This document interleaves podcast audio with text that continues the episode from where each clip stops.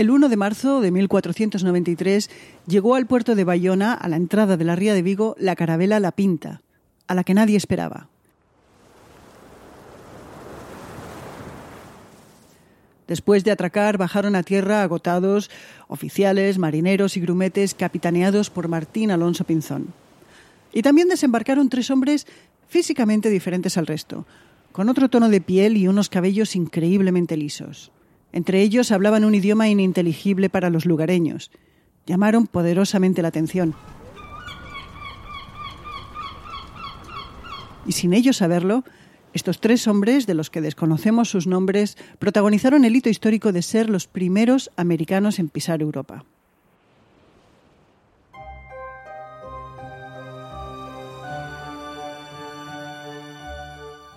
Hola, soy Ana Nieto y esto es Calendario de Historias, una producción de Audire Podcast, cuya misión es recordar el pasado, indagar en algunos de sus momentos y personajes históricos y buscar qué nos queda de ello.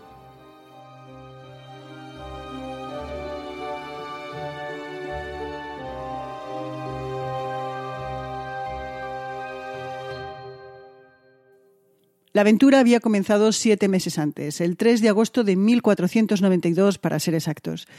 Ese día, bajo el mando del almirante Cristóbal Colón, las carabelas Santa María, La Pinta y La Niña salieron del puerto de Palos, en lo que hoy es Huelva, hacia el oeste, en búsqueda de una nueva ruta que les llevara a Asia, atravesando el Atlántico. Y ya sabemos la historia. A Asia no llegaron, pero cambiaron la historia de la humanidad al toparse inesperadamente con un nuevo mundo. Y en ese viaje la Pinta tuvo un protagonismo estelar. Y no solo a la vuelta, al ser la primera embarcación en completar el primer tornaviaje, sino también a la ida. Lo cierto es que el viaje de ida fue conflictivo. En esta pequeña nave de madera que se había alquilado para la expedición viajaban, se calcula, unos 25 tripulantes, entre oficiales, marineros y grumetes, a los que se sumaba un boticario y un despensero. Todos ellos, capitaneados por Martín Alonso Pinzón, se apelotonaban en un espacio que no llegaba a los 15 metros de eslora por 4,6 metros de manga. Según pasaban los días y ver mar y mar y solo mar y más mar, crecía la incertidumbre sobre el viaje. Había rumores y había peleas. Tampoco ayudaba que la pinta hacía aguas por todas partes. En aquellos tiempos era habitual que el agua se filtrase en este tipo de barcos. De hecho, se acumulaba en la sentina, en la parte baja de la embarcación y en un momento dado, durante los viajes, ese agua se pudría y olía apestosamente. Y ese olor nauseabundo curiosamente calmaba la tripulación, porque era la indicación clara de que el agua se filtraba, pero dentro de un orden.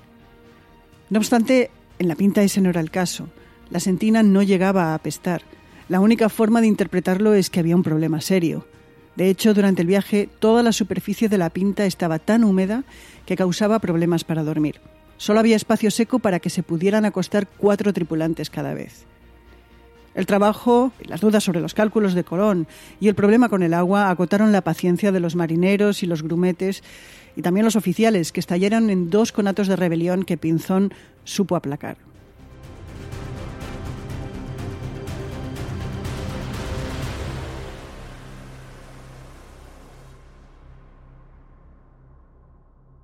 Pero no todo era malo a bordo de la Pinta. Era, en palabras de Colón, una carabela muy velera. Llevaba sendas velas cuadradas en los palos mayor y trinquete y una triangular en la mesana. Y era, con diferencia, la más rápida de las tres naves, pudiendo llegar a alcanzar 15 millas de las de aquella época por hora, o lo que es lo mismo, 12 millas náuticas actuales. Por esta ventaja, la Pinta encabezaba la flotilla.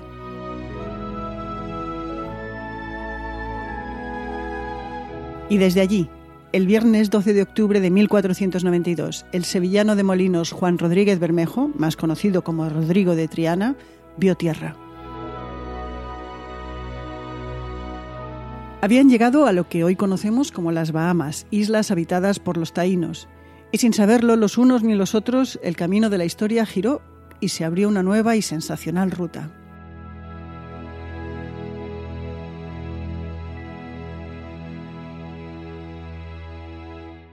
A partir de ahí, la Santa María, la Pinta y la Niña continuaron explorando y encontrando otras islas, entre ellas Cuba y la Española, conformada hoy por la República Dominicana y Haití. Precisamente frente a las costas de Haití encalló la Santa María y ya no se pudo recuperar.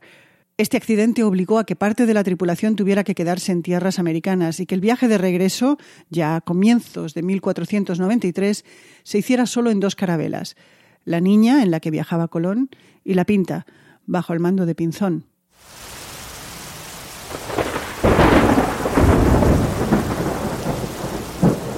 El 13 de febrero una tormenta pavorosa separó a los dos barcos. La niña se refugió durante una semana en las Azores para encontrar, al reanudar la navegación, con otra terrible tormenta. Tanto miedo pasaron que consideraban que estaban al fin de sus días. Y Colón escribió una carta para los reyes católicos, la colocó en un barril que selló y lo lanzó al mar.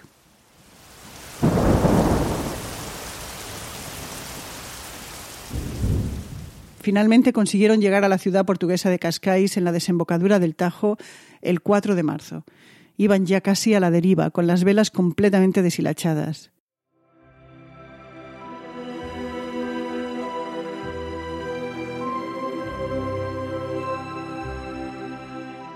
Ya para entonces, aunque Colón no lo sabía, la Pinta había llegado a Bayona tres días antes.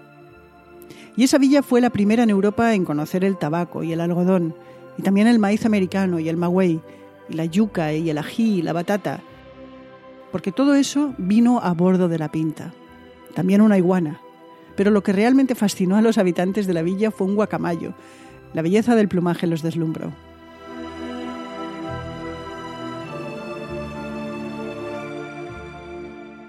A los pocos días de llegar a Bayona, la Pinta levó anclas y navegó hacia Palos de la Frontera, completando así su tornaviaje a América.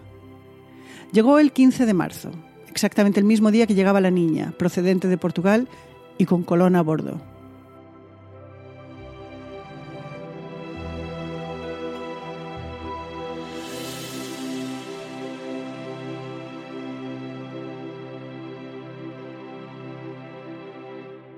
Martín Alonso Pinzón, el capitán de la Pinta, llegó enfermo de gravedad.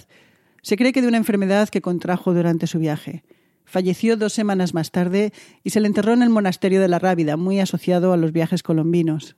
En la actualidad es posible visitar réplicas de la Pinta en Bayona y en Palos de la Frontera. Cada primero de marzo en Bayona se celebra la Ribada, fiesta de interés turístico internacional. Y no, no puede visitarse la tumba en la que se enterró a uno de los taínos que fallecieron nada más llegar a Bayona. Se le enterró junto a las murallas de la ciudad, pero esas murallas ya no existen y las actuales, que bordean lo que hoy es el Parador Nacional de Monterreal, no siguen el trayecto de las antiguas. Y de esa manera se ha perdido toda referencia al primer americano enterrado en nuestras tierras. Y otras efemérides importantes sucedieron en la semana entre el primero y el 7 de marzo. Pero destacamos una, la creación en España del Documento Nacional de Identidad, conocido popularmente como DNI o simplemente como el Carnet. Ocurrió el 2 de marzo de 1944, aunque el primero se expidió en 1951, concretamente en Zaragoza. El orden que se siguió para expedir los carnés fue el siguiente. Primero a los presos y a los ciudadanos en libertad vigilada. A continuación a los varones que por su trabajo o negocio debían cambiar frecuentemente de domicilio o de provincia. El siguiente grupo fue el de varones con residencia en ciudades con más de 100.000 habitantes. Y finalmente el resto de la población mayor de 14 años. Además, el dictador Francisco Franco se asignó a sí mismo el número uno, siendo el dos para su esposa Carmen Polo y el tres para Carmencita, la hija de ambos. Los números entre el 4 y el 9, ambos inclusive, no han sido nunca asignados. Los números entre el 10 y el 99 han sido asignados a la familia real, correspondiendo el 10 al rey emérito, el 11 a la reina Sofía y el 15 al rey Felipe VI. El número 13, por superstición, no se ha asignado a nadie, aunque por orden de nacimiento le hubiera correspondido a la infanta Cristina, quien tiene el 14. La reina Leticia conserva el que tenía cuando estaba soltera. El carnet, que es personal e intransferible, siempre tuvo ocho dígitos. Ahora, además, tiene una letra. Y en 1493, el año en el que se completó el primer tornaviaje, Colón partió de nuevo en su segundo viaje hacia América. Salió del puerto de Cádiz el 25 de septiembre. Con la nueva flotilla, marineros europeos llegaron por primera vez a Jamaica y Puerto Rico. Cuando Colón llegó a Fuerte Navidad, donde había dejado a 39 miembros del primer viaje, después de que la Santa María encallase, se encontró que todos habían sido ejecutados y el fuerte incendiado. El comportamiento abusivo de los españoles había provocado una revuelta de la población nativa. Terminamos el programa de hoy con un extracto del diario de a bordo de Cristóbal Colón, donde se refiere a los indígenas que se encuentran en la isla de Guanajaní el 12 de octubre de 1492. Y creo que ligeramente se harían cristianos, que me pareció que ninguna secta tenían.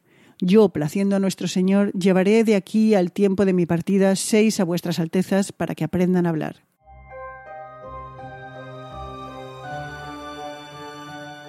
Y esto ha sido Calendario de Historias por esta semana.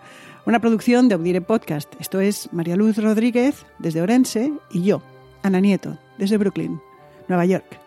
Volvemos el lunes, 8 de marzo. Cuídense.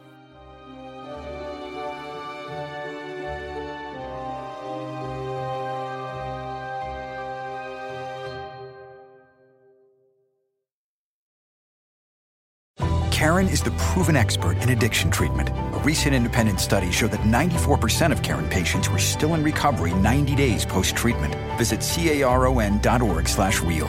Karen. Real results, real care, real about recovery. Some people say the metaverse will only be virtual. But one day, in the metaverse, doctors will practice high-risk surgeries hundreds of times before they operate on real patients and students will be transported to ancient Rome and Saturn's rings, improving health outcomes, learning, and more. The metaverse may be virtual, but the impact will be real. Learn more about what Meta is building for the metaverse at meta.com slash metaverse impact.